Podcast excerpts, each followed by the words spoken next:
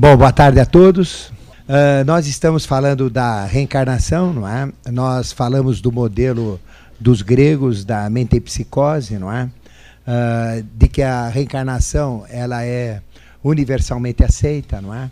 Inclusive muitos casos de reencarnação eles foram comprovados na Índia atual, não é?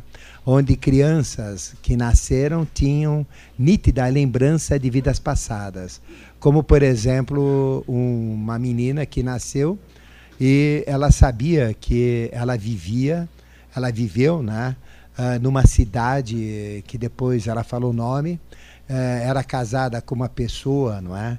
Uh, falou o nome, conhecia os objetos, etc. Tinha uma grande lembrança da vida anterior. Até que levaram essa menina para presenciar mesmo e constatar se era verdade. E quando chegou lá, ela falou: meu marido é tal pessoa, era tal pessoa, ele existia, não é? Então era uma menina, né? Com, devia ter, se não me engano, 5 a 6 anos de idade. Mas ela lembrava de tudo, da pessoa, falava o nome dele, uh, lembrava da casa, lembrava dos objetos, ia direto onde estavam as coisas guardadas. Então, é uma coisa que é difícil a gente atribuir a um outro fator, não é? É lógico, a gente sempre pode achar diversas possibilidades e ter sempre outras explicações. Mas uh, muitos casos praticamente inexplicáveis por outros processos comprovam a própria reencarnação em países que têm isso como cultura, não é? É, na Índia, esse tipo de conhecimento é carne de vaca, todos aceitam a reencarnação. Mas só que a reencarnação ela segue leis meia esdrúxulas não é? dentro do processo hindu. Não é? Eu, por exemplo, tive a oportunidade de estar em Varanasi, que é a cidade sagrada da Índia, onde tem o Ganges, né? e nós fomos lá de madrugada. E indo de madrugada, a gente vê as coisas mais como são, não é? Então existe todo aquele culto, todo aquele processo uh, relacionado aos mortos, ao rio sagrado, etc. Né? Então todo mundo leva uma velhinha numa folha, né, que vai boiando, tipo de um barquinho, né? E coloca no rio. É muito bonito a gente ver aquilo, né? Mas por outro lado é muito triste, porque a gente vê pessoas uh, leprosas ali na, na escada que desce. E antes de chegar, a Índia é céu aberto, né? Então a gente vê esgoto ali, gente dormindo nas ruas, um fedor horrível, né? um cheiro ruim, não é? Então o pessoal não toma banho porque eles moram numa outra cidade e vão para lá, não tem casa, dormem na rua e vão lá atrás de emprego, atrás de dinheiro, né? Então a situação é muito precária. A hora que desce para o Ganges, a gente vai ver o quê? Os leprosos lá, batendo panela, né? Caindo pedaço do corpo, faltando pedaço disso, pedaço daquilo. É uma cena muito chocante, né? Sem dedos, sem orelha, sem uh, faltando partes do corpo. É uma coisa muito esquisita. Já na chegada do Ganges, né? Aí vendo o Ganges lá, pessoa Uh, lá tem pessoas as mais doentes possíveis, né? Todo mundo que tem qualquer tipo de doença, principalmente doença em fase terminal, vai lá para tentar se curar, né? E tem aqueles que vão morrer no Ganges, né? Homens sagrados, eles ficam duros, né? E morrem duros, né? No estado de meditação. Pintam o rosto de branco, ficam na janela se mostrando para todo mundo até morrer, né? E quando morre, não é? Aí ele amarra uma pedra uh, no pé dele, não é? E jogam lá para dentro do rio porque eles são sagrados, então eles não são cremados, já vão para uma outra dimensão. Eles são conceitos totalmente errôneos, né? E aí vem as cremações que a gente vê lá, andando de barco, né? ladeando. A cerca de uns 200 metros tinha dois poços de cremação. Eles usam madeira verde, que é uma madeira de baixo poder calorífico e não atinge, não atinge alta temperatura. Né?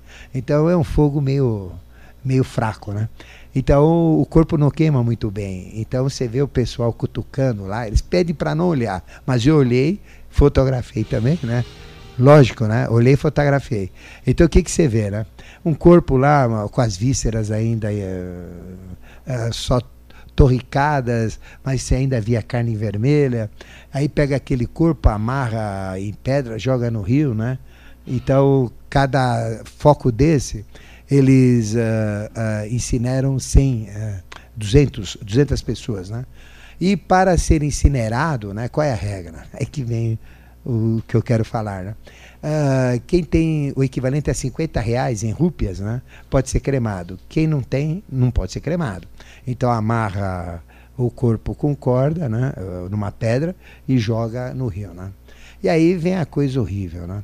Então, olha a ignorância. Quem tem o equivalente a 50 reais, uh, ele pode ser cremado e não reencarna mais, porque ele foi cremado. Agora, quem não tem 50 reais, ele é jogado no rio e ele tem que reencarnar. Né? Quer dizer, é, que regra que é essa? Que lei que é essa? Que por 50 reais vai determinar se reencarna ou não reencarna. Então tem coisas absurdas, né? Esses homens santos. De repente eu estava no barco olhando assim, né? Aí eu vi um monte de cabeças, assim, o, o, o, rio estava vazio, né? Entendeu? De repente, ploft, sai uma cabeça para fora. Ploft, sai outra cabeça para fora. É, são todos aqueles que a pedra escapa, né? Com a correnteza e vão subindo. Do meu lado subiu um, né? Até que estava do meu lado falou: Olha como ele boia bem, né? Ele estava duro assim, né?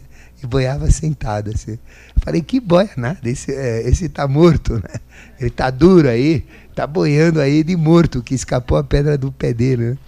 E aí começou a chegar curvo, comer olho, comer a boca, comer nariz, ali na tua frente. Né? Você fala, ah, não dá, isso é a coisa mais nojenta. E aí o pessoal pega aquela água e bebe como água sagrada. Outro escova os dentes com água sagrada. O outro doente ali, sabe? É um sujeito ruim, jogando, urinando, né? a mulher com o seio até o joelho lá, lavando o seio. Quer dizer, uma coisa horrorosa, né? E vem dizer de rio sagrado e etc., reencarnação. Então, quando a gente fala reencarnação, a gente tem que quebrar determinados paradigmas e determinados conceitos, como, por exemplo, o hindu. O hindu não serve de referência. Eu falo do hindu popular, não é desse que a gente vê no dia a dia. Então, existem 33 milhões de deuses na Índia, né? Então, imagina a complexidade religiosa que eles têm. E quando fala de reencarnação, existem os maiores absurdos. Então a Índia aceita a reencarnação, mas não é essa reencarnação que a teosofia ensina, ficou claro? Então isso não existe, isso é, é ignorância, não tem nada a ver, não é? Porque o que, que determina reencarnar ou não é exatamente o ciclo evolutivo. É atingir o padrão evolutivo. Né? E quando nós atingirmos o padrão utérrimo, que é o último, é o que determina se nós uh, reencarnamos ou não. Então, nós terminamos a aula passada falando disso, da ressurreição, né? certo? Onde a ressurreição representa, segundo o catolicismo, né? a, a não mais necessidade de voltar a encarnar. Só que para o católico, eles acham que a vida é uma só. Eles estão corretos também, porque a personalidade ela só existe numa vida. Então o católico não pode ser condenado quando ele fala isso. O evangélico não pode ser condenado quando ele fala que a personalidade é uma vida só. Mas só que a personalidade não é uh, uma realidade, não é? Porque não é a mônada. Então a mônada o que, que é? É uma unidade de consciência que ela reencarna várias vezes seguidas, mudando a personalidade, mas a essência continua. A essência é imortal, o espírito é imortal. Então, a reencarnação é uma lei ligada ao espírito, não à personalidade. A personalidade não, não, não reencarna. Eu nunca existi antes como Ademar, nem vocês, no nome que vocês têm, na personalidade que vocês têm. E nunca existirão depois. A hora que Ademar morreu, já foi. Eu vou ser desmanchado uh, meus quatro corpos vão ser desmanchados. Então, nesse aspecto, o católico está certo, o espírita está certo, e o, o, o, o budista está certo, o evangélico está certo. Agora, o espírita, muitos espíritas têm um conceito errado. Ele acha que a personalidade reencarna. Então, por exemplo, eu, Ademar, eu casei para toda a vida com a minha ex-mulher Maria Nízia. Então, ela sempre vai ser mulher e eu sempre vou ser homem, é, quer dizer, por toda a vida nós estamos unidos pelo, pelo matrimônio. Não, isso é falso, né? Porque a personalidade, ela é desmanchada 100%. Eu nunca mais vou existir e nem vocês nunca mais vão existir. Porque vocês não são uma personalidade. Vocês são algo acima da personalidade, que é o espírito. Então, o espírito, sim, é a essência. O espírito é o átomo primordial que fica no ponto bindu, uh, um ponto brilhante na ponta do coração, que representa uh, a experiência acumulada de todos os corpos físicos que vocês já tiveram, como homens e mulheres, uh, de todos os corpos etéricos que vocês tiveram, né? de todos os corpos astrais, de todos os corpos mentais. Então, é o registro de vocês, de todas as personalidades.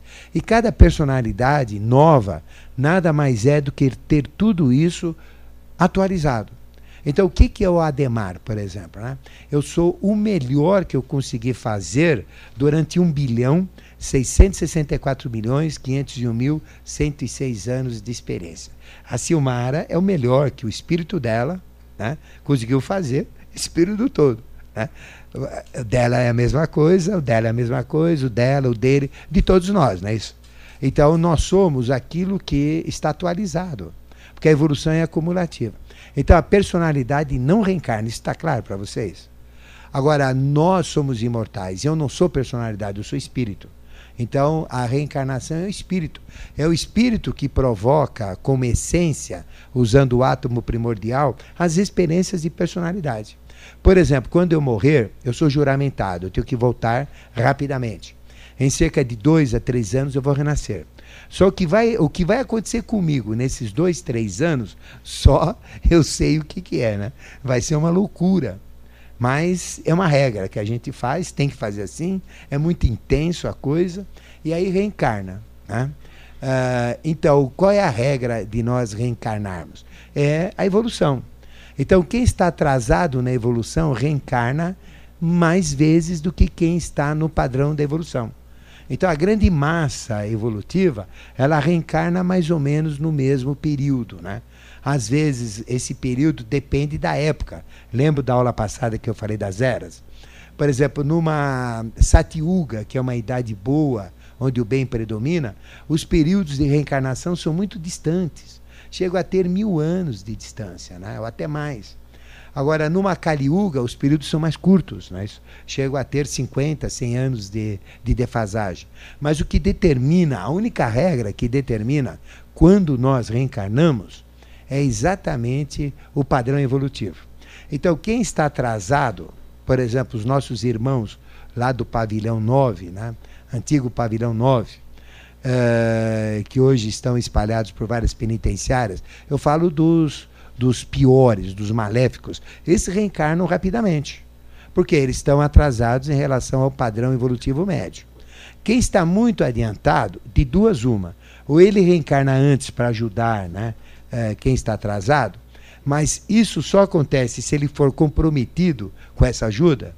Uma pessoa que se interessa em ajudar os outros, se interessa a puxar quem está atrasado para uh, seguir para frente, como, por exemplo, o trabalho que a gente faz e que milhares de pessoas fazem, e até milhões de pessoas fazem até, não é?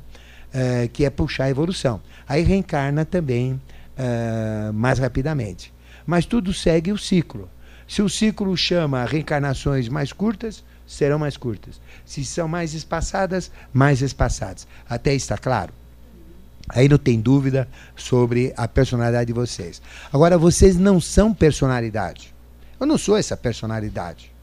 Essa personalidade é o que eu tenho para poder desfrutar da vida, para poder exercitar a vida e para poder é, evoluir não é, a minha experiência.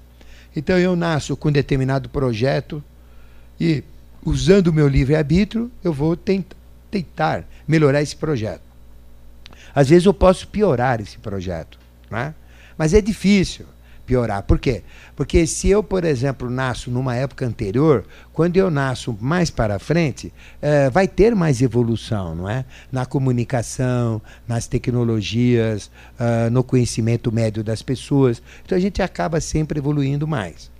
Mas, se eu evoluir acima né, do que eu devo, eu levo vantagem, não é? Ou seja, eu encurto o meu processo de reencarnações, não é? Então, a reencarnação, ela é focada no espírito, na mônada, não é? E no corpo causal. Então, o que é o corpo causal? É o nosso espírito. Esse é eterno, esse é imortal. E esse corpo causal, ele já teve outras experiências anteriores em outros sistemas evolutivos.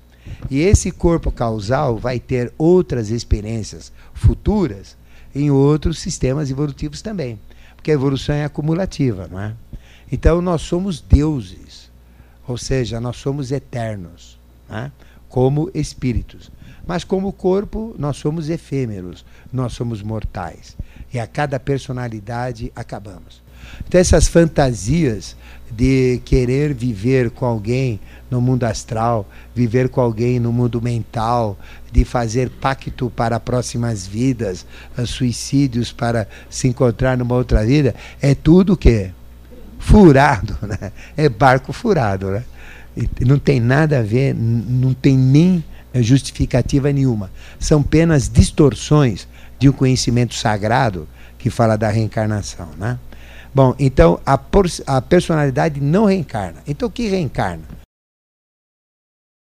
Os valores, né? Os valores que estão registrados no ponto bindu.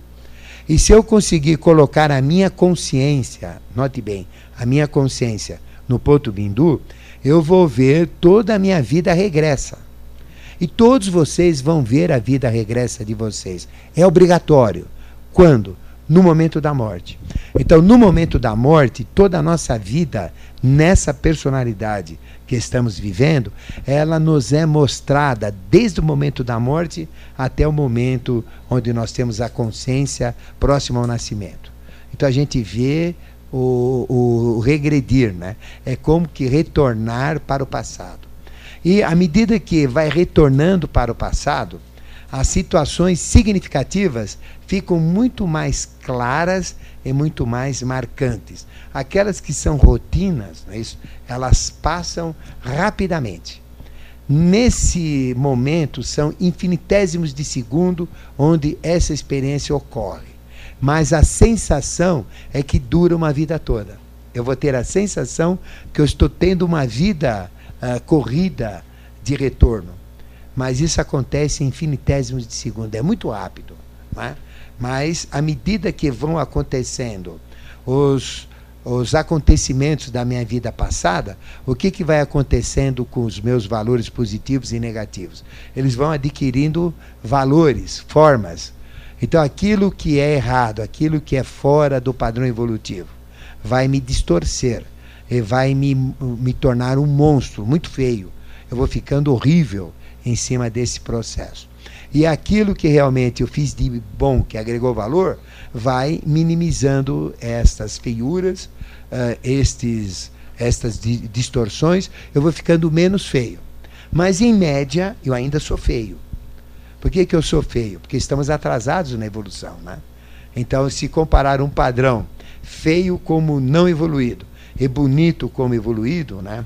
Uh, trevas como não evoluído e de luz como evoluído de a tristeza como não evoluído, e é, alegre como evoluído, é, de tétrico, não é isso, como não evoluído, né? E de paz como evoluído. Se a gente comparar este jogo polar, a gente vai ter uma configuração o quê? Tétrica, pesarosa, fedorenta, esquisita. Esta é a configuração né, que a gente teria vendo a somatória não a personalidade desta vida. Porque quando isto acontece, a nossa vida nos mostra exatamente como ela aconteceu. Mas depois tem a somatória das vidas. Isso tudo é agregado na somatória. Agora, como lá atrás nós fizemos tantas besteiras, tantos crimes, tanta idiotia que nós praticamos, o total é ruim, ficou claro? Se a gente olhar a vida de cada um de nós aqui, dos nossos pais, dos nossos conhecidos, ela não é tão ruim assim. Não é tão maldosa assim, não é? Então vai dar um padrão médio aí, aceitável, tudo bem, né? Mas na hora que você pega esse padrão e agrega no passado todo, a coisa é feia. Isso chama-se umbral. Então, umbral, o que, que é? É a somatória das almas e das personalidades anteriores que nós tivemos, assumindo a figura de um ser espectral eu posso ter visão do, abral, do umbral através de processos de magia. Como, por exemplo, uh, determinados romances que tem, romances iniciáticos, uh, uh, que falam não é, do despertar do umbral de formas ilícitas. É?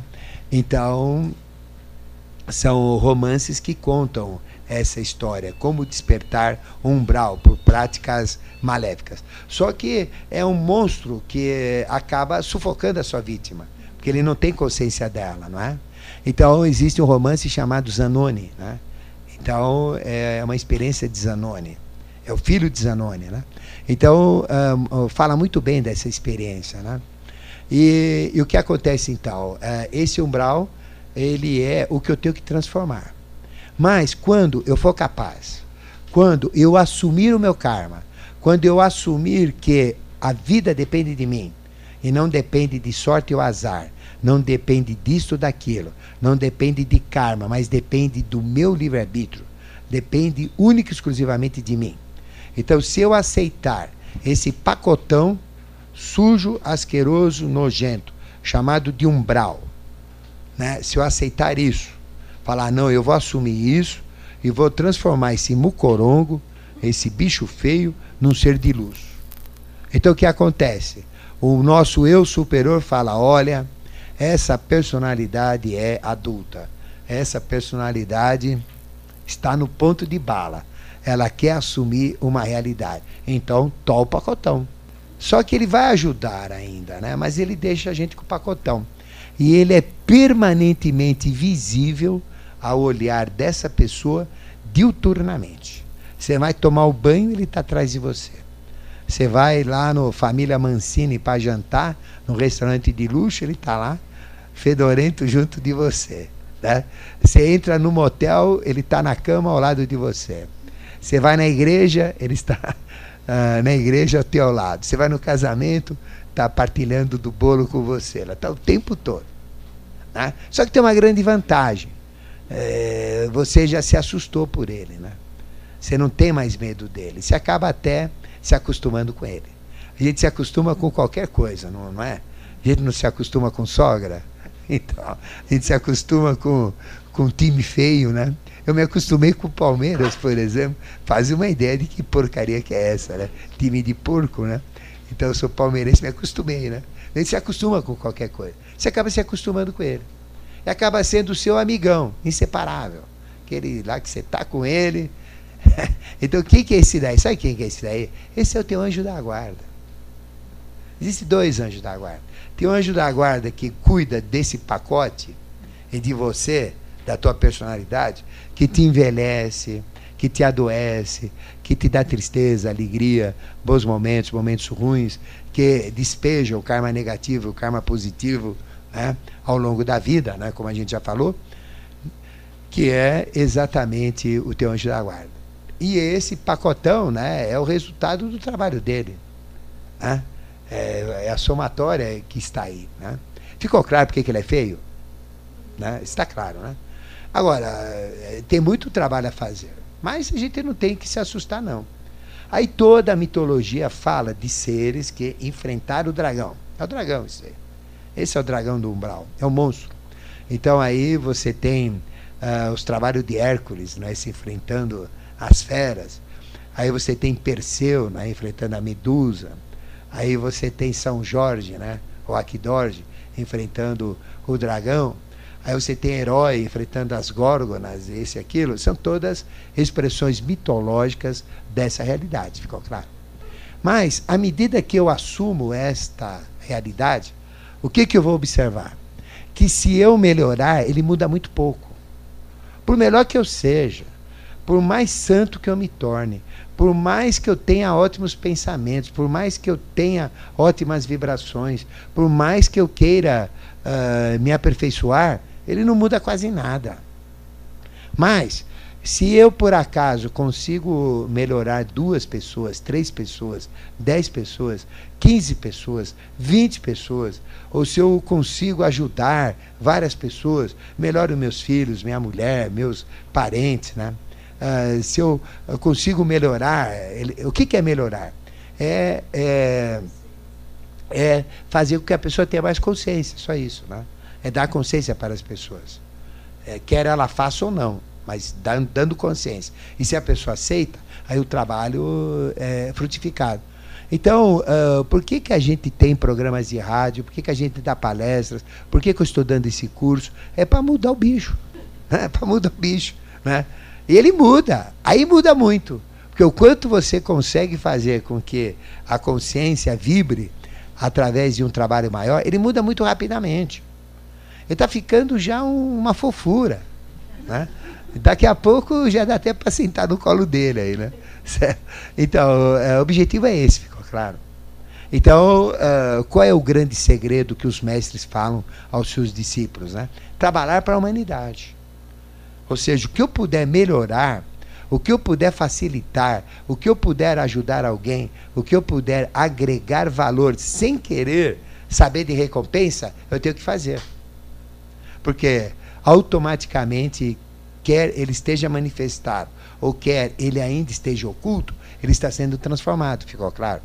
Aí vem a sabedoria dos espíritas, por exemplo, que fazem muita prática uh, associada ao bem, não é?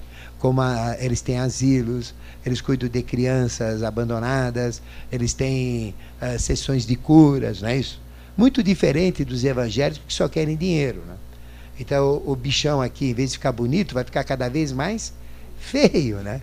Porque a ignorância, a burrice, o fanatismo tornam ele cada vez pior também, né?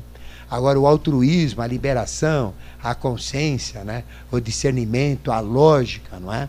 Ah, se livrar de preconceitos, se livrar de dogmas, ele vai ficando cada vez mais, mais uh, bonito. Né? Bom, até aqui está claro. Aí nós falamos também do desdobramento da mônada. Né? Então, na realidade, nós não somos um, nós somos sétimo. Ou seja, o que, que nós somos na realidade? Um sétimo de uma unidade. Então, o que, que é mônada? É uma unidade de consciência. E qual é a grande capacidade da mônada? De se dividir em sete mantendo a mesma essência.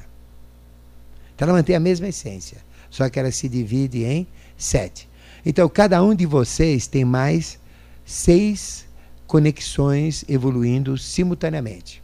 Elas podem estar manifestadas com o corpo físico, elas podem estar no astral, podem estar no mental, elas, elas podem estar numa outra raça, no outro, numa outra condição de vida totalmente diferente. Mas uma coisa é certa: em tese, em base, todos nós temos os mesmos dons, todos nós temos as mesmas qualidades, os mesmos valores e somos muito parecidos, como verdadeiras almas gêmeas. Porque na realidade somos divisões de uma única e mesma essência, ficou claro? Então, cada um de nós tem seis. Né? Então, se uma ou outra evoluir mais e a outra evoluir menos, a gente vai se distanciando. E quando isso acontece, automaticamente ela é trocada por uma outra de mesmo valor. Então, não interessa mais a unidade da mônada, o que interessa é o valor da mônada. Por exemplo, uh, nós não temos o direito de encontrar estas mônadas, porque não temos consciência delas. E quando a gente encontra essas mônadas, nós somos elas. É muito difícil. Então você é ela e ela é você. Então imagina um homem encontrar uma mônada equivalente a ele, não é? E ele é ela. Ele sabe tudo sobre ela, é ela. E ela é ele, sabe tudo sobre ele. Então a gente tem dupla personalidade. Imagina encontrar sete de uma vez só, né? Se encontrarem aí uh, num, numa pizza aí, né? Certo? Sete à mesa lá. O que acontece? Cada um é o outro, e o outro é cada um, né? E como é que fica, né? Isso dá um, um, um quizubru na cabeça, não dá? Quer dizer, é difícil. Uh, a gente nem sabe o que é. Nós nem ainda assumimos a nossa própria individualidade. Como é que eu posso ser uma outra pessoa se eu nem sou o que eu sou? Nem sei o que eu sou ainda, né? É, nem me assumi ainda. É complicado. Então existe regra onde nós não nos encontramos.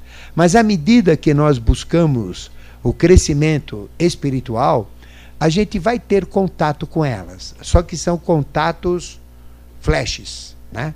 Eu tenho contatos de flashes com uma delas periodicamente. Faz tempo que eu não tenho, está na hora de voltar, né? Certo? Estou com saudades dela. É uma mulher.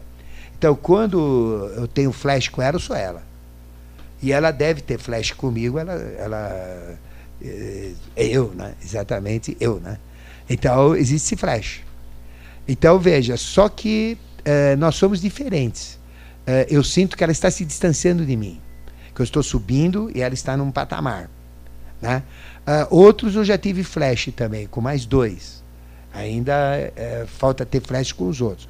Mas isso não é importante. A gente não tem que forçar. Tudo acontece no momento certo. Então Deus é preciso. Deus é lógico, ele, ele faz as coisas acontecerem quando devem acontecerem exatamente, nem menos nem mais, certo? Quando é para dar um tsunami e castigar, é no momento que ele tem que dar mesmo. Ele não pode nem esticar e não pode nem antecipar. É quando deve. Então, está na hora, pá, aplica o bicho. Né? Enquanto não está na hora, não aplica.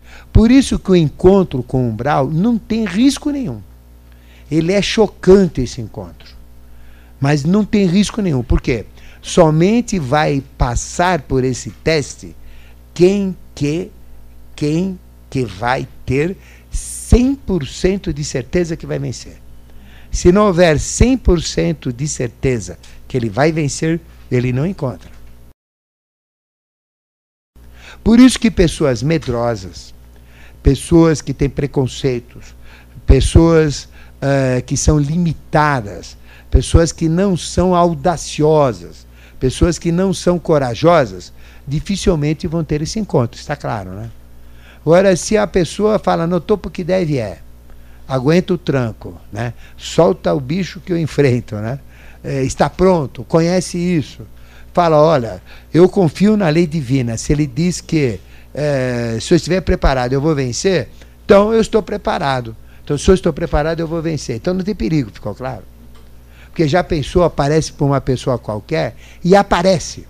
O hospício está cheio de pessoas que viram a si próprios como umbral e que, e, que ficaram loucos. Esse bicho nunca mais sai da frente dele. E, ele não entende, ele, não, ele infelizmente ele não está sentado aqui ouvindo uh, esta aula. Né? E o que acontece? Aí vem dental, comital, ordenal, gardenal, au, au, e o cara fica louco. Só o cara toma tanto remédio, ele fica esquizofrênico, vai para o hospício, fica louco. Né? Porque é, só ele vê, ele fala, pô, o bicho está aqui. O cara chega para o médico lá, o psiquiatra, fala, mas você, você vê um bicho? Vê. Onde que ele está? Está aqui, ó. Mas como é que é esse bicho? O cara fala, pô, esse cara está pior que. Tá, cheirou muita cola, né? Que bicho que é esse, né? Mas está aqui, olha aí. Olha como é que está feio, está te xingando, né? Você, você ouve o que ele fala, osso? É, você se comunica com ele, comunica, você mexe nele, mexo. Ele mexe em você, mexe.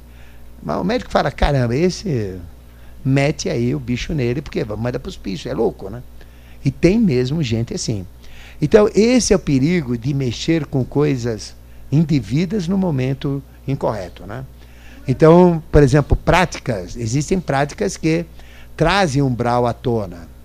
Só que nunca devem ser feitos. Por quê? Porque aí você está forçando. Você está forçando, então o problema é teu. Tudo que é natural não tem problema. Né? É, não tem risco nenhum. Então, se você deixar a coisa correr por si só, não tem risco nenhum. Mas se você forçar, pode ter. Que é o caso desse romance que eu falei do Zanoni. Né?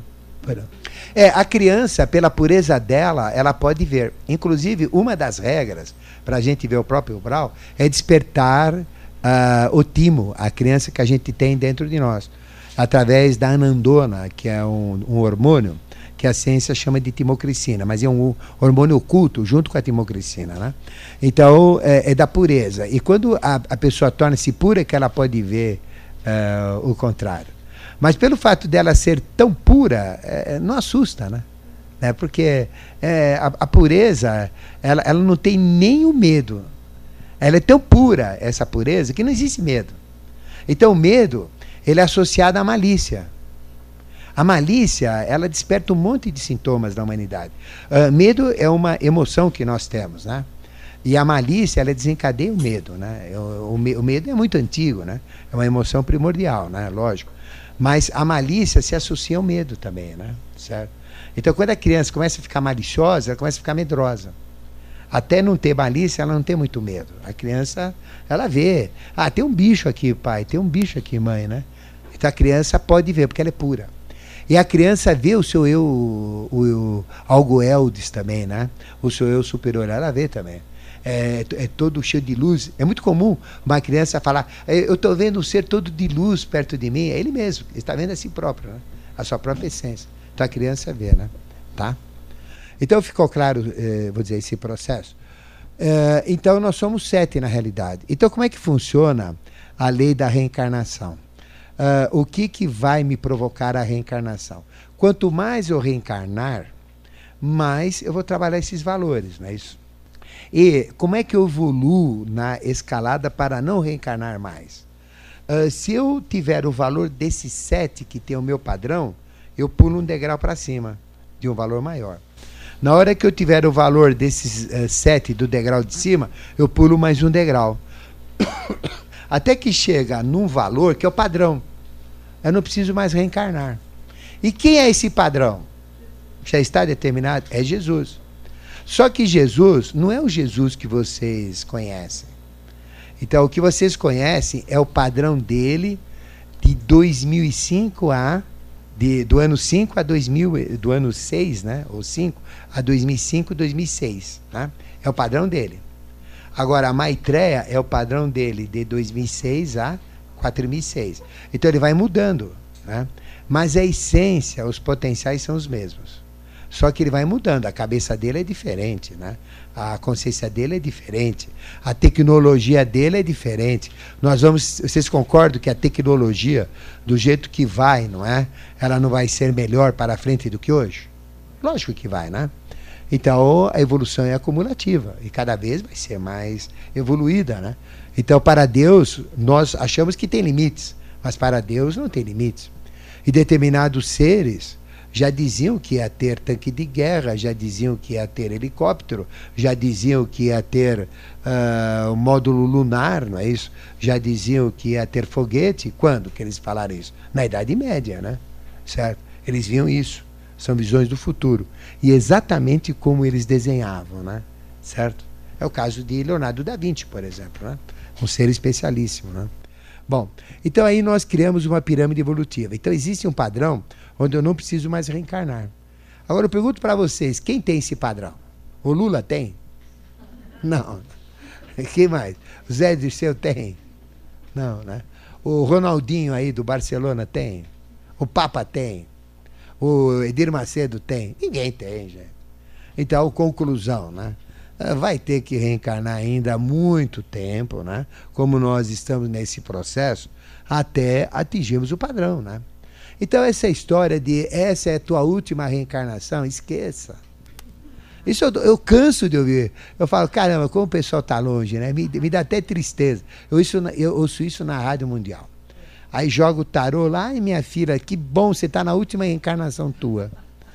Eu falo, Cacilda, essa é boa, né? Aí a cigana não sei o que lá, é... a mãe, mãe caranga, coranga. Né? Ó, o caso é o seguinte, ó, essa, você tem mais duas reencarnações. Né? Não, pera aí, não dá, né? Não dá, né? Então, então esse conceito tem que quebrar, não é? Tá certo? Só que você não tem que se preocupar. Porque para a personalidade de vocês é a última. Então, nesse caso, elas estão certas. Aí, para todos, é a última. Então, essa minha encarnação como Ademar é a última. Ficou claro? A de vocês é a última. Mas como espírito, não, tem chão para frente. Nós ainda vamos assumir muitas reencarnações. É por que muda homem e mulher? Se nós somos ruins como mulheres, nascemos mais vezes mulheres do que homens. Se nós somos ruins como homens, nascemos mais vezes homens do que mulheres, né? Certo? No máximo sete. Essa é a regra. E a gente faz esse resumo geral, né? Então a pirâmide evolutiva é essa. Ela coincide com o quê? Com a iniciação. Então o que é iniciação? É o quanto eu tenho de consciência e o quanto eu estou me aproximando do, da, do ponto de não mais reencarnar. Ficou claro? Mas tem muitos seres que já chegaram nesse ponto e falaram não. Eu vou voltar para puxar trempa.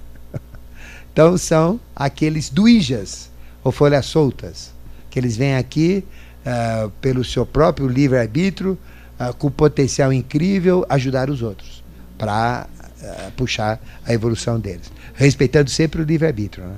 Tá certo? Então, este é o, o processo. Raça. Pois não. Não, sei tudo nada. A Gandhi já é diferente, ele não é humano. Então é outro processo. Então o Gandhi ele pertence a uma hierarquia, né?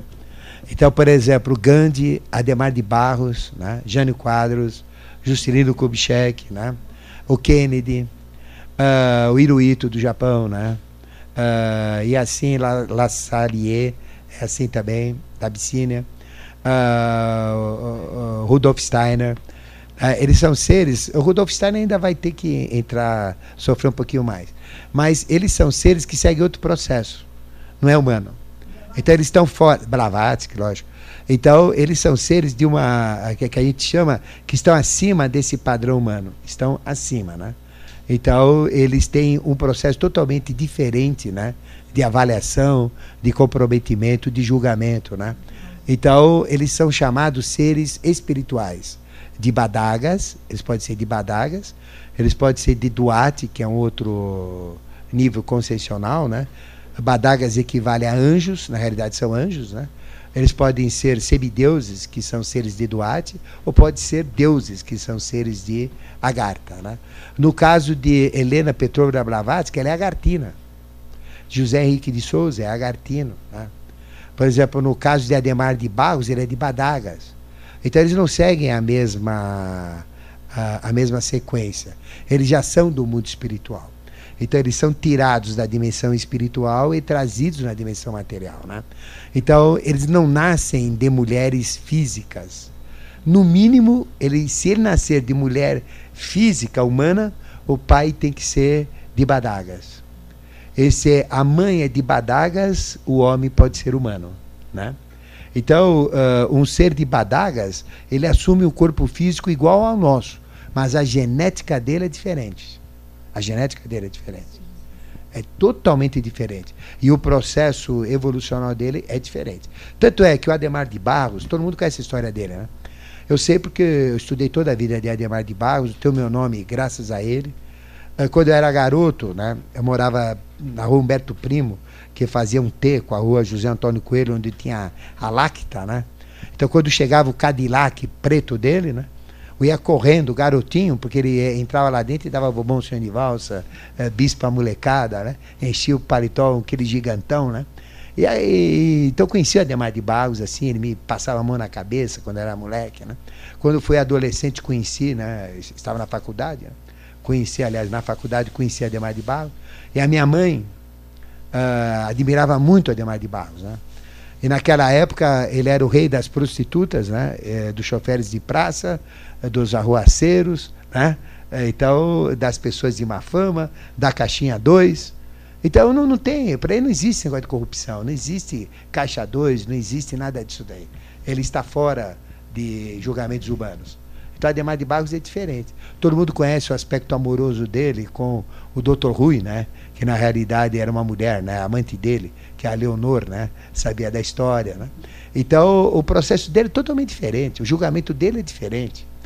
Então você julgar uma Blavatsky é outra coisa. Só que é um julgamento muito mais duro do que o nosso, né?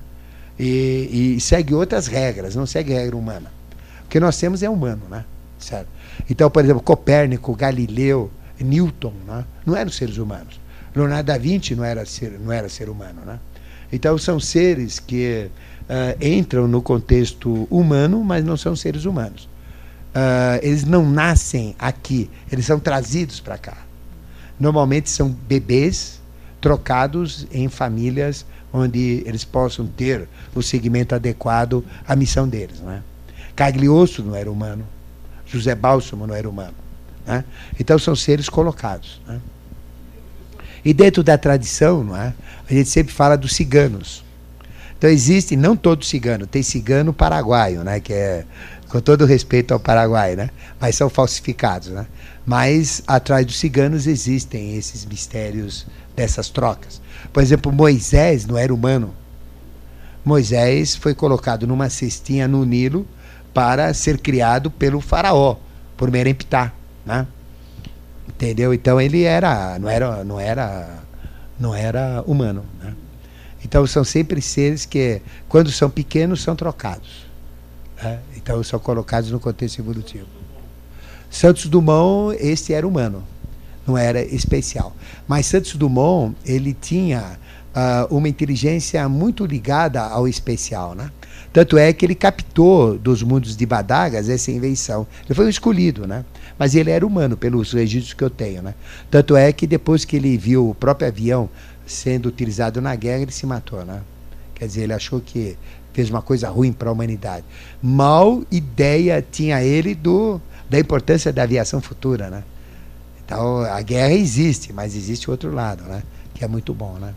É, as crianças que são substituídas, elas têm uma evolução fantástica, porque elas são guardadas nessa dimensão mesmo, ou então são entregues para outras pessoas, uh, dando o mesmo padrão, ou melhor ainda, do que ela teria. E como eles sabem as leis, eles conhecem as regras, elas são sempre beneficiadas.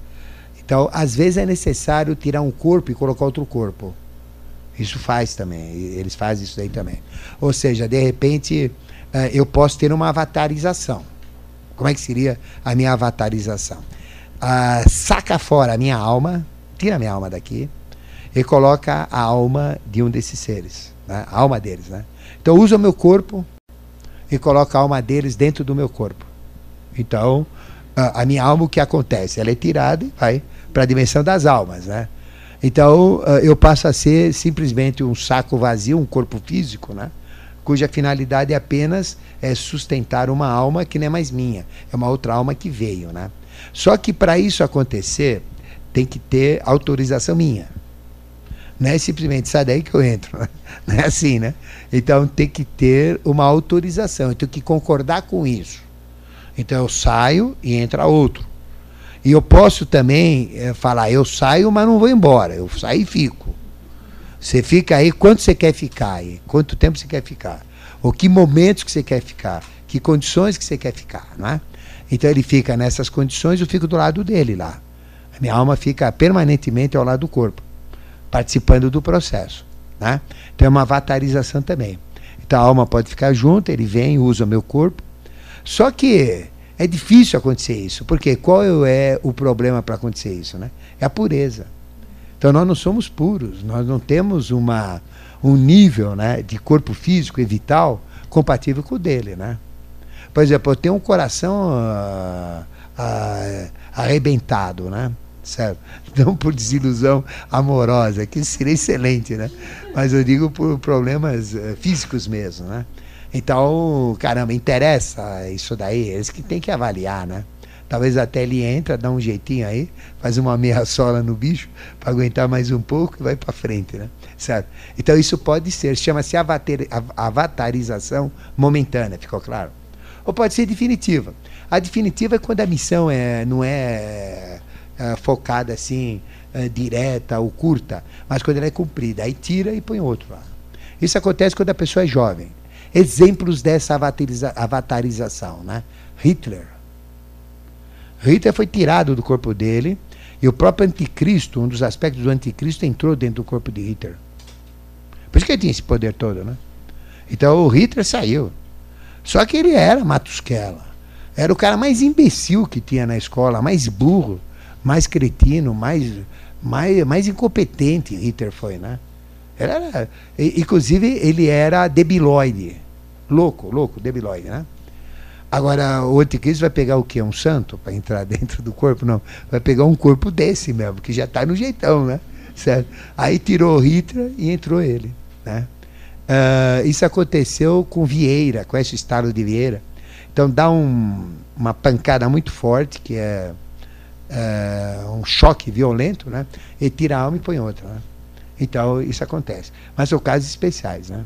Muito especiais e para missões especiais.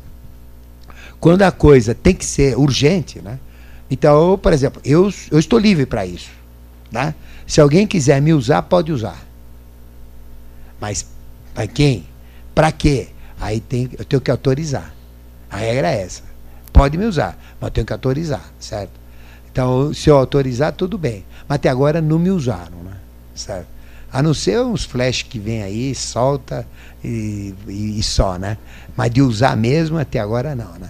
Mas já chegaram perto, né? Só que como eu tomo bastante caipirinha, cachaça, como picanha, né? já é uma maneira de preservar um pouco essa situação, né? Certo? Mas se purificar muito é o risco. Pois não. Sim, ele saiu da Alemanha, não foi morto, né? O pacotão ficou lá, mas ele mesmo, a essência dele, o anticristo, veio para cá. É, a essência dele veio para cá. Ele morreu em Fortaleza, aqui no norte do, norte do Brasil. Né? Foi trazido para cá ele e uma parte da SS. Né? Todinha veio com ele. Né? Uh, inclusive, muitos da SS foram para uh, Buenos Aires e Argentina em geral, e aqui para São Paulo, inclusive. Inclusive, eu trabalhei com um deles. Né? Chamava Hitler, mas não com H, com R. Né? Então, esse eu conheci. Aquele que também foi preso, né?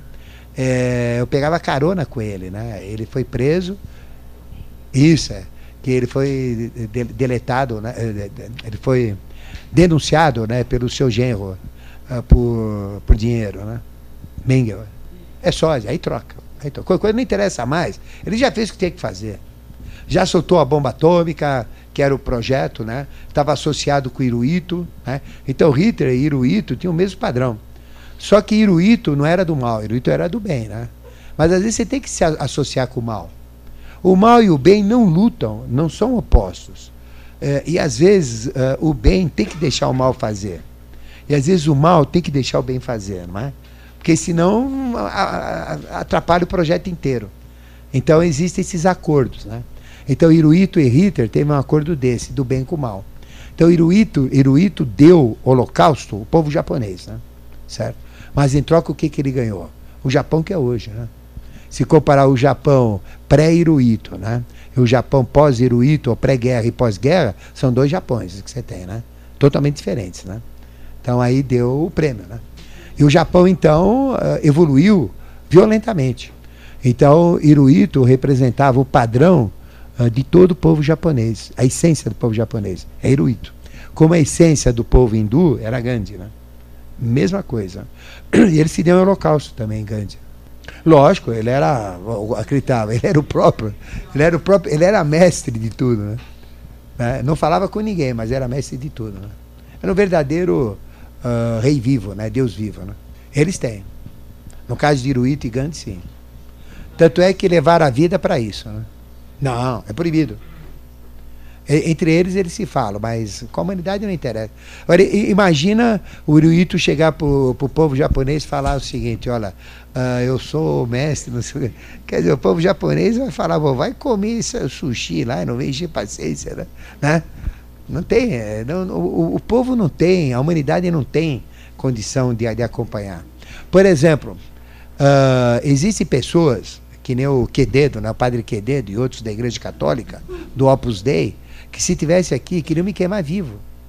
E se pudesse, eles me queimariam vivo. Botaria toda a Inquisição novamente, né? Certo? É complicado, né?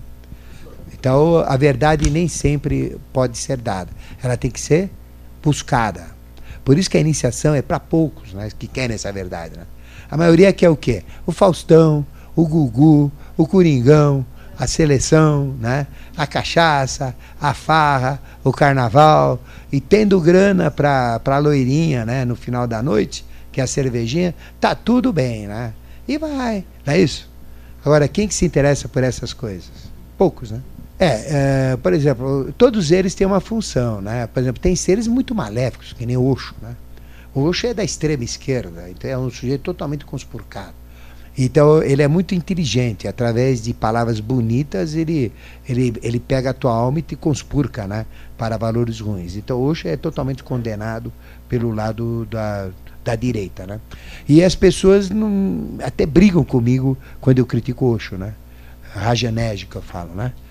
Mas caramba, um homem que tinha a quantidade de Rolls Royce que ele tinha, que mandava todo mundo beijar a mão, que queria ser adorado e que morreu de AIDS por promiscuidade com homens, animais e mulheres, então o que, que é isso? Né? É um santo? É um homem do bem, né? Usando drogas? Não, né? Então realmente é, é bonito, mas não é nada disso, né? Agora Sai Baba já é um menor, né? É um ser menor. Ele tem alguns poderes, mas ele é limitado né, em termos de missão. Então é uma missão mais localizada na Índia, né, mas tem o seu valor. Mas não é um avatar importante. Agora, se eu falo isso na associação Saibaba aqui, querem me matar, porque eles comparam o Saibaba com Jesus, que é exatamente igual. Não tem diferença de Saibaba e de Jesus. Então eu falo, caramba, então manda Saibaba, né? Em vez de sair só baba, manda ele sair andando em cima da água. Manda ele ressuscitar morto, curar leproso. Aí eu começo a, a comparar Jesus com o Saibaba. Enquanto ele produz só o vibut, que é o pozinho eh, de cinzas que ele, ele faz surgir, né? Uh, por um poder uh, que ele tem, né? Então não é bem isso, né? Entendeu? Então são, são esses casos. É, deixa, né? É, mas é, é, Eu conheci o Osho, eu conheci pessoalmente, né? Eu era garoto. E eu, como eu tinha irmãos mais velhos, eu era meio esperto, né? Da mesma maneira que aconteceu no seminário comigo, que eu tive que fugir do seminário por causa da pedofilia dos padres, né? Que eu tenho padre, para mim, é o, é o, ser mais nojento que existe. Falo isso com, com experiência no sangue, né? Então, padre, para mim, é lixo, né? Não todos, lógico, né? Tem padre que tem seu valor, tem a sua crença, etc. Mas, em grande maioria, eles não prestam. São falsos, né? E são totalmente mais desequilibrados do que qualquer outra coisa. Né? Eu sei porque eu saí desse meio, né? Certo? E Osho é a mesma coisa, né? Então eu conheço muito bem Osho, né? Então eu posso falar dele como eu quero. Ele não tinha fama nenhuma quando eu conheci, né? Conheci Osho. Bom, então ficou claro nesse processo, reencarnação, como é que funciona? Não tem número previsto. Mas tem um padrão. Nós temos que reencarnar quantas vezes? 111 mineral, 111 vegetal, 111 animal e 111 hominal. Então nós temos 444 reencarnações como padrão para cumprir, tá certo? Ninguém é homem, está homem ou mulher sem antes ter sido animal. Nenhum animal é animal macho ou fêmea sem antes ter sido vegetal. Nenhum vegetal é vegetal sem antes ter sido mineral. Então, para ser vegetal, tem que ter uh, evoluído ou ter tido registros de experiências no total de 111. E quem que cuida disso? A mônada. É uma mônada que cria dessas experiências minerais. Depois essa mônada acompanha a experiência do vegetal. São 111 experiências. Depois a experiência do animal, 111. Todos vocês foram diversos tipos de animais. Não é isso? E uh, fizeram a evolução animal completa, 111, para poderem ser humanos. Aí então existem, uh, como seres humanos, padrão 111, que é o padrão que a gente vai ter que perfazer, 111. Então são 111. A gente fala 444 encarnações, somando tudo, né? Mas como seres humanos são 111. Agora, só que cada padrão desses 111 não é uma vida, não é uma reencarnação. Porque cada padrão tem um padrão. Então, por exemplo, padrão 1. Eu vou de 1 até 111. Então, vamos dizer 1 barra 111, né? Então, o padrão é esse daqui, é A, vamos dizer. Para atingir o padrão 111, chamado A, eu tenho que ter, por exemplo, 20 ah, reencarnações, em média. Alguns conseguem 10, outros conseguem 50. É um padrão. Para atingir o padrão 2 barra 111, também não é uma encarnação. Eu vou ter que várias reencarnações para adquirir. Até adquirir tudo. Então, quando é que eu vou atingir o padrão 111? Lá no final da evolução. Em que momento que nós estamos da Terra? 1 bilhão 995 milhões 884 mil 806 anos, né? É, é a idade da Terra. Ela vai até quando? Até 4 bilhões e 320 milhões de anos. Não chegamos na metade. Então nós não chegamos ainda em 55,5, que seria a metade de 111. Nem na metade nós não chegamos. Né? Então vai demorar muito para chegar no 111. Então quem é que tem o padrão 111? Jesus. É o único que tem. Buda quase que teve, não teve. Krishna quase que teve, não teve. Qual é a diferença de Buda e de Jesus? É o padrão. Jesus conseguiu 111, Buda estava perto, mas não conseguiu 111. Né? Agora, que diferença tem entre Buda e Jesus? Nenhuma. É o mesmo ser, só que manifestado em espaço-tempo diferente. Não tem diferença entre Buda e Jesus, entre Buda e Krishna, entre Krishna e Jesus, entre Davi e Jesus, é o mesmo ser. Tá? Então é um ser que se repete ciclicamente. Ele se manifestou 100 vezes como Zoroastros, 28 vezes como Vyasas, mais de dezenas de vezes como Rans, é o mesmo ser. Só que, como Jesus chegou lá. Então, nesse ponto, a gente dá o chapéu para o crente, mas não para ele pôr dinheiro. Né? Sim. Não, Jesus não, ele não começou junto. Nós sim, seres humanos sim. Sim. Isso é a mesma idade, tudo igual. Porque a mônada é a, é a mesma, é uma só. Porque a mônada só tem uma. Essa mônada unitária chama-se humanidade, uma unidade. Ela chama Melquisedeque. Só que ela se divide em sete, porque o processo evolutivo é setenário. Tá? Então aí são os sete prajapates, sete autogerados, sete anjos da presença, sete consciências maiores, sete rixes. Cada tradição chama de um nome, né? Mas um se divide em sete. Que é isso, a mônada é que nem nós, né? É, cada um tem sete. Porque a, a total tem sete, que são sete mestres da teosofia. Mori, Larião, Joalcourt, Serapis Bey, Veneziano, Cutume e Germano, né? que são sete, sempre sete. Esses sete se dividem em sete, 49, dividem em sete, 343, dividem em sete, 2401, e vai assim até chegar no número da humanidade, humanidade toda, tá certo? Então, esse é o padrão. E todos têm a mesma mônada, porque a mônada é aquela, é de Melquisedeque. Agora, existem, por exemplo, a mônada, a idade dela é a mesma. Tá certo? Mas, por exemplo, tem animais que entram na evolução humana. Então, eles não têm a minha idade como ser humano, mas têm a minha idade como mônada. A mônada é idade igual. Ficou claro? Então, o animal, imagina um cachorro que conseguiu né, uh, entrar, entrar na evolução humana. Porque o cachorro, todos os cachorros, eles são descendentes de lobos, né? Que é selvagem, né? Então, antigamente não existia o cachorro como animal doméstico, né? Então, quando Deus falou dos animais domésticos, não está falando do gatinho. Isso é coisa de 5 mil anos atrás que a igreja fala. Isso é falso, né? Porque Deus fala de animais uh, muito diferentes do que existem hoje, né? quando a gente entende a Bíblia, né? Muito antiga, né? Então, entra um, um, canguru, ele, ele encarna fácil. O leão encarna fácil. O cavalo encarna fácil, né? Ah, o cachorro encarna fácil. O animal doméstico, né? Que tem muito contato com o ser humano, encarna fácil. Só que, como humano, né? Qual a idade dele? Pois o cachorro nasceu e hoje é um ser muito primitivo. Eles entram na Nova Guiné, normalmente, né? Eles surgem por lá, né? Normalmente pela Nova Guiné antigamente pelo centro da Austrália, da, da Austrália, né? Entre por lá.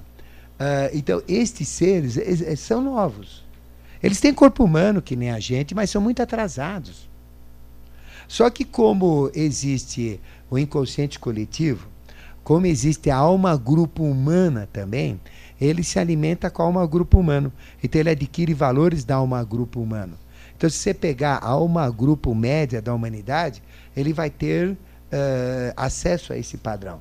Ele é muito grosseiro, ele é muito ruim, né? é muito ignorante, é uma vida nova, mas ele não tem. Ele está aprendendo. Mas qual a idade dele? É a mesma. Agora, o que, que é um ser humano velho? Então, pega esse cachorro. Quanto que ele tem do padrão humano? De 1 sobre 111. Muito pouco. Concorda? Está tá fazendo o primeiro ainda. Está no 1 barra 111, né? embora tenha um inconsciente coletivo que ajuda a viver, né, como uma espécie de instinto humano, né, que ele tem um instinto humano dentro dele, né, porque ele já tinha um animal, né. Então é um um superior, mas não é o meu padrão, não é o seu. Você não é um sempre, um sem, senhor, porque você entrou na evolução quando, como ser humano, né? Há mais tempo, concorda? Eu, por exemplo, sou muito velho, né? Em termos de ser humano. Então, eu não sei ainda qual é a minha, o meu número de reencarnação, né? O quanto eu tenho. E não me interessa. Me interessa onde eu tenho que chegar, que é 111. Não me interessa onde eu estou. Mas tem almas mais velhas e almas mais novas. Isso justifica os irmãos que estão nas penitenciárias. Aqueles que merecem estar lá, né? Uh, que tem pessoas que são praticamente mais animais do que, do que seres humanos. Né? Porque são seres humanos novos, eles estão atrasados. Então o processo deles é diferente. Nós estamos adiantados. Então eu te pergunto: o que, que adianta a pena de morte? Vai resolver? Não. A única coisa que evolui é evolução. Então tem que dar trabalho para eles, tem que dar educação para eles, tem que fazer. Isso custa no nosso bolso, mas é assim que tem que ser. Por isso que uh, o ocultismo e a lei da reencarnação é contrária à pena de morte, porque não resolve nada. E todo país que tem serial killer tem pena de morte. O Brasil não tem serial killer, é muito raro, né? Tivemos pouquíssimos. Nos Estados Unidos que tem pena de morte tem serial killer, porque ele volta e vai fazer o que ele tinha que fazer. Ao, passo que se ele é, se ele, se ele é, é, donzela de cadeia, né? Porque na cadeia sabe como é, né? Chega um branquelo que nem eu, vira donzela de um outro que, que gosta de uma loirinha, né? Não tem loirinha lá, eu vou ser a loirinha dele. Você é a esposa dele lá. E aí a coisa é jogo duro, né? Certo? Não é fácil, não, né? Então existe, é um sofrimento é, terrível. Aí você vai ser violento. Você não quer isso, você vai brigar. Você vai acabar sendo violento. Aí você vai acabar a lutar com o mal. Então, é, tudo isso que existe nas penitenciárias né, é, fazem parte de uma evolução. Eu vou ter que evoluir, né? Eu vou ter que é, ser esperto. Eu vou ter que me defender, não é? aí vem pastor lá que vem te encher a paciência. No final você aprende alguma coisa com ele, aprende alguma profissão, né? Então o processo é esse, né? Entendeu? Então, por exemplo, nessa sala não tem duas pessoas com o mesmo número de reencarnação. Pode ter com o mesmo número de evolução. Pode ter, por exemplo, vamos dizer, uh, 15, 111, por exemplo. Né? Pode ter. Mas o número de encarnação dificilmente vai ser igual. Vai ter o mesmo padrão. Padrão tem. Pode, entra. Então, constantemente né, estão entrando animais no contexto evolutivo, como seres humanos. São seres humanos uh, que vivem dentro desses padrões, como almas grupos que a gente tem, não é? E que são muito atrasados no contexto evolutivo, né? Uh, vão demorar muito para evoluir, mas evoluir também, né? Certo? Uh, não. Agora, tem um pacotão que já vem desde o início, né? Esse pacotão vem. Tem um pacotão que vem, né? Uh, que é um número significativo, né? Que vem vindo. Mas ele está sendo encorpado com novos valores. Né? Porque o vegetal também está passando para o animal, né? o mineral está passando para o vegetal. Né? Então, cada reino está tendo encorpamento de coisas novas. Né? Então, você não pode ter o mesmo padrão. Mas a mônada, sim, é o mesmo padrão. Porque quando o animal entra na mônada humana, ela entra nos arquétipos coletivos, né? que é no, no inconsciente coletivo, no instinto hominal. Né? Ele entra pelo instinto hominal. Então, ele já tem o homem no instinto, o instinto do homem. Né? Então ele já entra lá. E aí vai é, adquirindo, né? entendeu? É, o, o, embrião, sim, lógico. É, o, quer dizer, o embrião ele está congelado, né? Então é uma célula viva. Então nada contra isso daí, né? A ciência permite usar a tecnologia, é um embrião. Só que ele depende de um óvulo, né? Então é uma célula viva, ele tem um projeto, porque cada espermatozoide tem um projeto, já está no, no próprio espermatozoide, né? Já tem um projeto dele. Agora, na hora que ele se fixar com o ovo, ou se for introduzido dentro de um ovo, aí vai começar uma primeira célula, e aí, quando você conceber, mesmo in vitro, né, mesmo no tubo de ensaio lá, uh, porque tem dois bebês, o de aproveita e o de proveta, né? O de proveta, quando você fizer a experiência, a inseminação lá, aí que a alma, uh, que, que, o espírito, vamos dizer, uh, encarna. Mas por enquanto não. Ele está vivo, né, congelado, né? Mas ele, ele, ele tem um valor, né? Mas não, não tem um espírito agregado. Porque para ter o espírito, ele tem que ter a dualidade, a polaridade. Ele não é polar. Né? Ele tem que ter a polaridade. Quer dizer, ele é polar, mas ele tem o bem e o mal dentro dele. Mas ele tem que ter o, o a outra parte, né? que seria o óvulo, para ele, ele ser constituído. Então não tem problema. Né? Ele vai ficar simplesmente congelado. É a mesma coisa que uma pessoa que é é, mumificada, como os egípcios faziam e muitos povos fazem e fizeram. Né? Uh, ele demora para reencarnar, porque a reencarnação ela é condicionada à devolução dos corpos que você usou na personalidade. Se você não devolve o corpo, você, você não reencarna. Então, se você ficar congelado muito tempo, né, uh, numa, numa geleira, cair em cima de você, e você, como achar nos seres antigos já, congelados, você não reencarna também. Você fica parado a menos que ultrapassa um limite e que está amarrado com os outros seis, então eles exigem que a coisa vá. Então, mas, mas é, a evolução. Então, a mumificação, a, a criogenia, Tem pessoas que estão congeladas, esperando cura de câncer, por exemplo, né?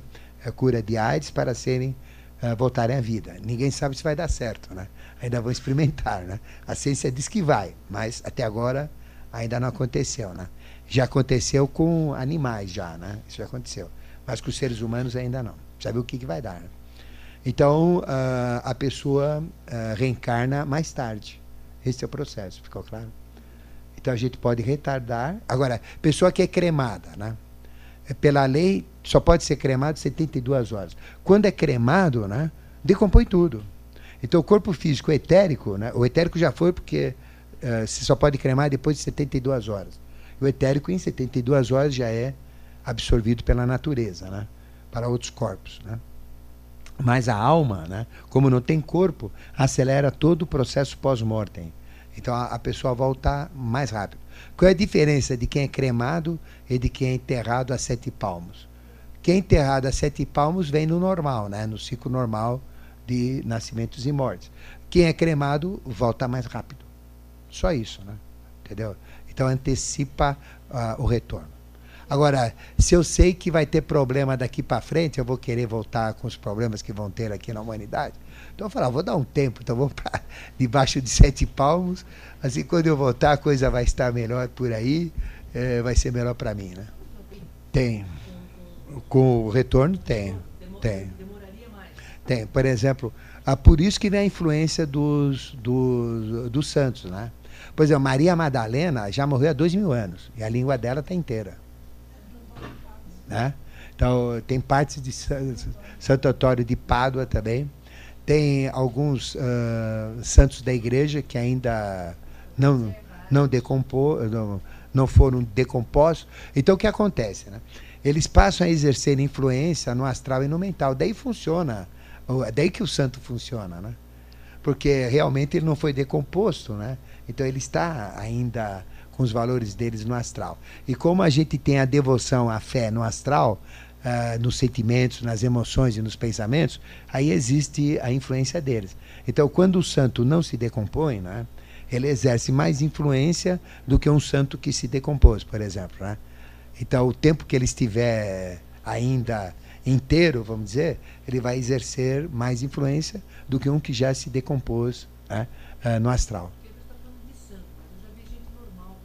Tem, por exemplo, Uh, tem, depende do, do. Às vezes tem pessoas que são tão doentes que eles tomam tanto remédio, né? Que os próprios remédios criam, né? Um processo de que não tem nada de santidade, simplesmente não decompõe o corpo, né? Mantém o vital, atraso, sim. Porque tem muitos motivos, né? Por exemplo, se você fechar bem o caixão, né? Uh, com grande e, e, e, se a pessoa for bem saudável, ele não decompõe. Se você pegar um caixão de chumbo lacrado, que não entre ar nenhum, não é? Então é, é, a decomposição vai ser muito difícil. Porque a decomposição é acelerada com ar, processo aeróbico, né? Então é muito rápido, né? Se você deixar alguém uh, ao relento aí para decompor, ele decompõe rapidamente, né? Entendeu? Agora, se tiver bloqueado a passagem de ar, né? Demora mais. Entendeu? Então depende disso também, né? E determinados produtos químicos eles é, preservam, né? Como a própria mumificação era feita com produtos químicos, né? Então usava aloes vera, né? Por exemplo, né? tá bom? Bom, então ficou claro esse padrão 111? Bom, agora só que aqui teve uma coisa adicional, né? Então nós tivemos a queda de uma hierarquia chamada hierarquia de Vênus na matéria, né? Porque o projeto humano chegou num ponto que embodocou, não ia para frente nem para trás. Porque o, na fase anterior da Terra, na encarnação anterior da Terra, não na dimensão física, física que nós estamos, que aconteceu na dimensão etérica, era etérico-físico, onde foi desenvolvido o animal. Então, a hierarquia que cuidava disso, chamada hierarquia dos Barijades, fez metade do trabalho. Então o animal ficou, ficou incompleto naquela fase lá. E quando caiu na evolução na dimensão física, o animal aqui chegou na metade e estava incompleto. Não dava para ir para frente.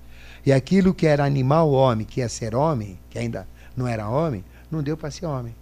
Então teve que chamar uma hierarquia do futuro, porque no futuro né, já tinha a solução disso.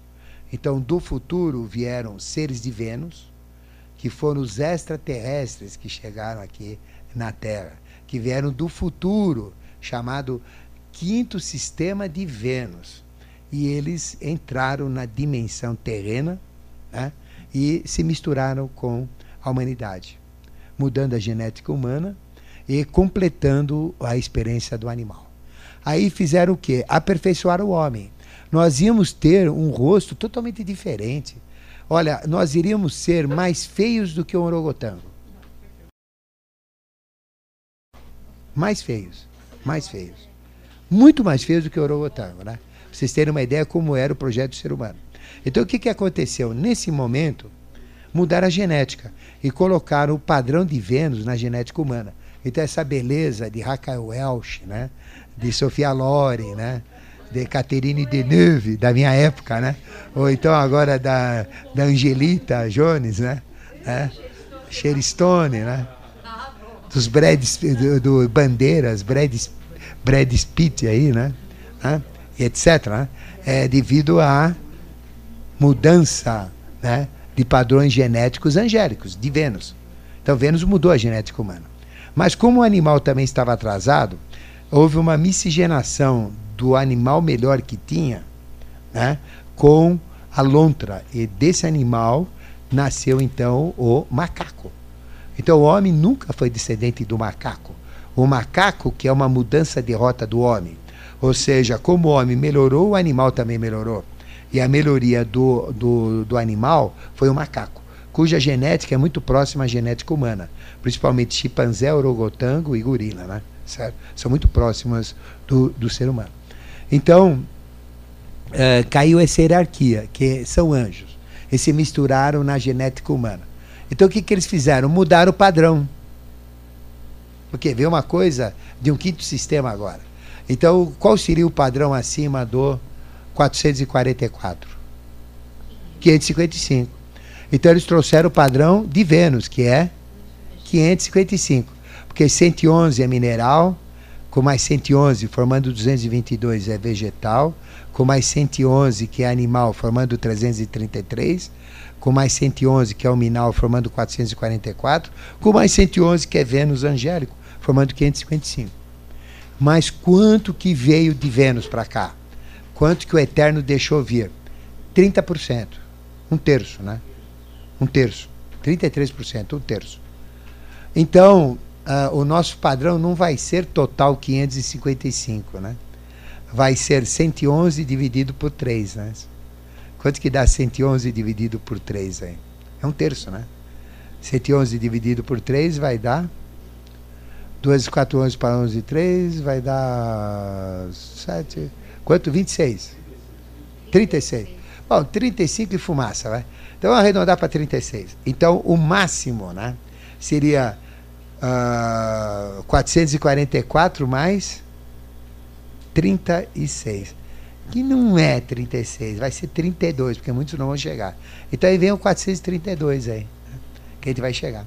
Então, nós, parte da humanidade, um terço da humanidade, vai, pode, não é que vai, pode ter o padrão de Jesus.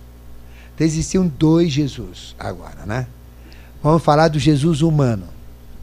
Homem perfeito, cheio de dons, poderes, faculdades, e muitos dos dons que ele tinha, não é, eram realmente humanos, de um ser lá no final da evolução, né? É o Jesus humano. Qual era o número de Jesus humano, né? 444, né? Então Jesus humano, Jesus 432, mais 12 discípulos, tá? Cada um com um, né, integral, dá 444, que é o número dele. Então ele vale pelos 12 discípulos e por ele que dá 444. Então é ele com 12 aspectos, ou 12 uh, eh, temperamentos, ou 12 signos. Né? Ele mais 12, dá 444. Ele vale 432, que é a Terra, com mais 12 dá 444. Tá? Mas esse é o Jesus como homem perfeito. Qual outro homem perfeito que tem esse mesmo número? João Batista. Por isso que ele é padroeiro da maçonaria. Então, o próprio Jesus disse que João Batista faz os mesmos milagres que Jesus, iguaizinhos. Não tinha outra diferença. Só que não era dele fazer, ele deixava o outro fazer, né? Que a missão era do outro fazer. Então, outro, outro homem perfeito foi João Batista. Qual é o terceiro homem perfeito que existe? Chama-se Urqueme, que é o terceiro, porque Deus se manifesta sempre de forma trina. Né? Então, existem três homens perfeitos cujo padrão é 444: João Batista, Jesus e Urqueme. Mas Jesus não era só Jesus como homem perfeito. Ele também tinha o anjo dentro dele perfeito, que é um terço do anjo. Não tinha 100% do anjo Jesus. Tinha quanto? Um terço, né? Porque caiu, caíram, caiu um terço só, né? Dois terços ficaram. Então Jesus tinha um terço. Então ele ultrapassou 444. Concorda? Então, somando mais o número que vocês disseram, quanto que era? 30 e 36, ele chegaria até os 36, é, teoricamente, que daria 111 mais 36, daria 146, né? Que seria o número que a gente poderia chegar de reencarnações. Onde 36 delas seriam angélicas, já com valor angélico. Então, qual que seria a diferença do 444 entrando agora no 555? É o, aquela energia que Jesus recebia quando ele se transfigurava. Ele recebia uma energia, não recebia? Ele ficava transfigurado. Quando ele ficava transfigurado, era um negócio, né? um potencial incrível. E quando foi tirado da cruz, ele estava praticamente morto ou humano, e aquele que era energia subiu aos céus. Mas antes de subir aos céus, atravessava a parede, falava não me toques, né? Era uma energia é, brilhante, translúcido, que atravessava paredes. Lembra disso na Bíblia? Mas tinha um outro que apareceu com a mão furada, mãos furadas, pés furados, peito furado, todo cheio de marca, chicotada, rasgado, morto de fome, comeu peixe, tomou vinho, tomou todas, né? Naquela noite, né? Porque ele tinha sido ressuscitado, né? Pelas mulheres santas, né? E foi tirado de lá. Ele aparece fisicamente. Então tem dois Jesus, um físico e um não físico. O não físico é o anjo o físico é o humano. Perfeito, né? Esse, pelas marcas, não pôde ficar lá, foi levado para a Índia, e lá ficou e, o tempo todo na Índia. Né? Seus discípulos assumiram a sua missão, como vocês sabem. Né? Então, Jesus, ele é 444 humano, e o Jesus anjo tem o adicional de um terço de 111 que caiu na face da terra. Ficou claro? Quantos homens conseguirão passar 444? Possível um terço. Mas até quanto vamos conseguir? conseguir? É uma incógnita, né? Ou seja, quantos homens que além de ser homens já serão anjos, como usando corpos humanos? Exatamente como Jesus era. Ele era homem, perfeito, e ainda recebia o anjo como energia, né? Então, nós vamos poder ter isso? Sim. Quantos? Ainda é uma incógnita. Mas pode ser um terço ainda né, uh, do valor. Então, um terço de 111, ou um terço da humanidade, porque um 111 é o padrão de toda a humanidade. Ficou claro, então? Então, nós podemos ultrapassar o valor 444 e adentrar dentro do começo da marcação do 555. Como é que começa 555? 1 barra 555, 2 barra 555. Quantas reencarnações precisa para 1 barra 555? Um monte de reencarnações, não é isso? Então poucos vão conseguir atingir o padrão dele. Mas com certeza, uma quantidade significativa já vai estar dentro do 555. Mas que vai chegar a ter um terço, não sei, né? Esse é o mistério do futuro. Que os pinguins responderão para a gente, né? Porque os pinguins vão ser o, uh, os animais uh, que vão entrar dentro do reino angélico na face da Terra. Vão assumir corpos de anjos. Então, o pinguim vai ser sagrado no futuro, né? Então vai ser o único animal escolhido, né? Não vai ser assim, né? Mas vocês já viram o jeitão dele, né? Ele vai, ele vai ter mutações até então, né? Quando isso ocorrer. Mas pelo pinguim, na descendência do pinguim, é que vai surgir o animal que vai virar homem, que vai virar anjo. Então, uh, pergunto para vocês, vocês já foram pinguim? Vocês têm que saber, né? Nos arquétipos de vocês. Se já for um pinguim, a coisa tá boa. Se ainda não for um pinguim, né? Então a coisa vai ter que ser muito trabalhada, né? Mas dá para ser também, né? Tá bom? Bom, ah, já acabou? Mas caramba, né? Uh, então, os valores angélicos, eu coloquei aqui, né? Os valores angélicos, uh, um terço, ou 333, ou 33,33%, que é o alcance da humanidade né, na consciência angélica. Então, nós ainda nem entramos na consciência angélica, nós nem sabemos o que é anjo, né? Porque, como seres humanos, o nosso cérebro trabalha 7% nessa sala. Se você pegar a média geral né, do, do país, né, considerando todo o povo brasileiro, ah, é, é 3 a 3,5%, no máximo 4%. Então nós estamos longe. Né? Existem exceções, pessoas que já chegaram a 10%. Né? Mas até ter 100% do cérebro trabalhado é quando nós seremos 100% homens trabalhados, ou teremos 111 como padrão de homens. Ou no total 444, né? Mineral, vegetal, animal, minal. Então nós temos ainda muito chão pela frente, né? Tá certo? Bom, mas isso esclarece muitas coisas para vocês, né? Eh, de uma forma evolutiva, né? Uh, depois nós, na, na semana que vem, a gente vai fazer, uh, a gente vai falar sobre esta sequência reencarnatória que a gente já falou, né? Temos essas regras gerais, vamos fazer uma síntese dela, uh, do surgimento de seres que nos ajudam nesse processo, alguns questionamentos, né? E vamos entrar em novos conhecimentos, tá bom? Uh, então a gente termina a, reencarna a reencarnação e começamos já com outros assuntos.